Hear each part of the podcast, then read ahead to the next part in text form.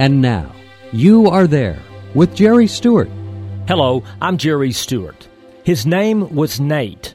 He was a school teacher. At only age 19 years old, Nate had already finished all of his education. He had a full and adventurous life in front of him. Nothing to get Nate off his track except one thing. What was that one thing? In a moment, you will know because you are there. Hello, I'm Jerry Stewart. It's been over 20 years now since I started doing my radio programs. How did I get the idea to start it? Two reasons. First, to remind us all where we've come from and our duty to make our great America even greater. My second reason, some in our nation today are trying hard to rewrite history with lies and half truths, and that's wrong. Want to hear 70 of my favorite true stories on one CD?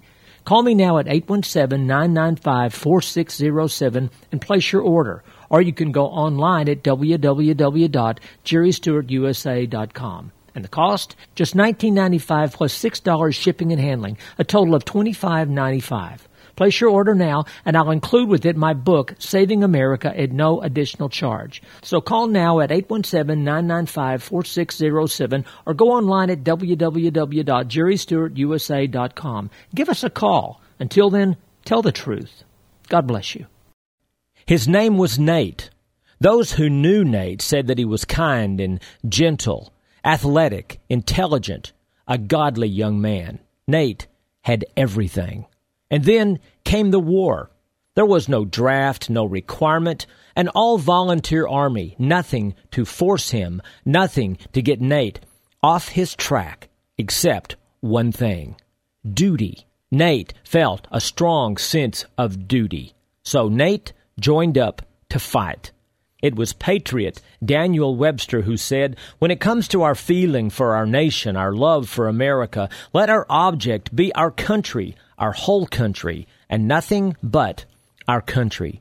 And by the blessings of God, may our country become a vast and splendid monument.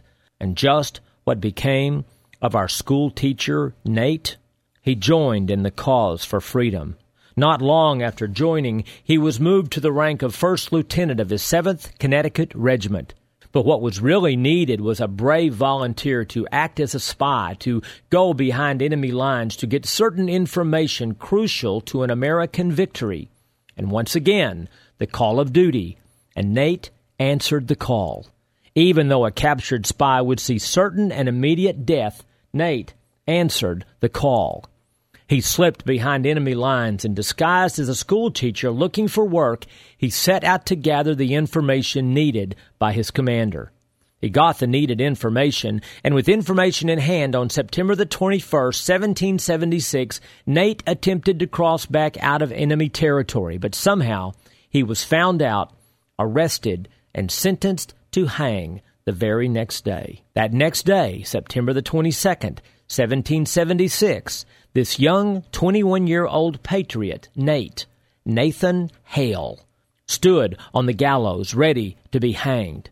Nathan Hale's final words before hanging I only regret that I have but one life to lose for my country. Then Nathan Hale was hanged. His body was left hanging for several days near the site of his execution for all to see. Later, he was buried in an unmarked grave. It was reported that George Washington, his commander in chief, when George Washington heard the news of this brave young man's death, George Washington wept. And there you have it. A seemingly insignificant school teacher, never wrote anything important, never owned any property, never had a permanent job, never married, never had children, and failed in his last mission but yet he is still remembered today. Why? Duty. Duty. And today, each of us has a duty. So let us honor, let us remember, let us long for peace, and like General George Washington, let us weep. I'm Jerry Stewart, and now you know because you are there.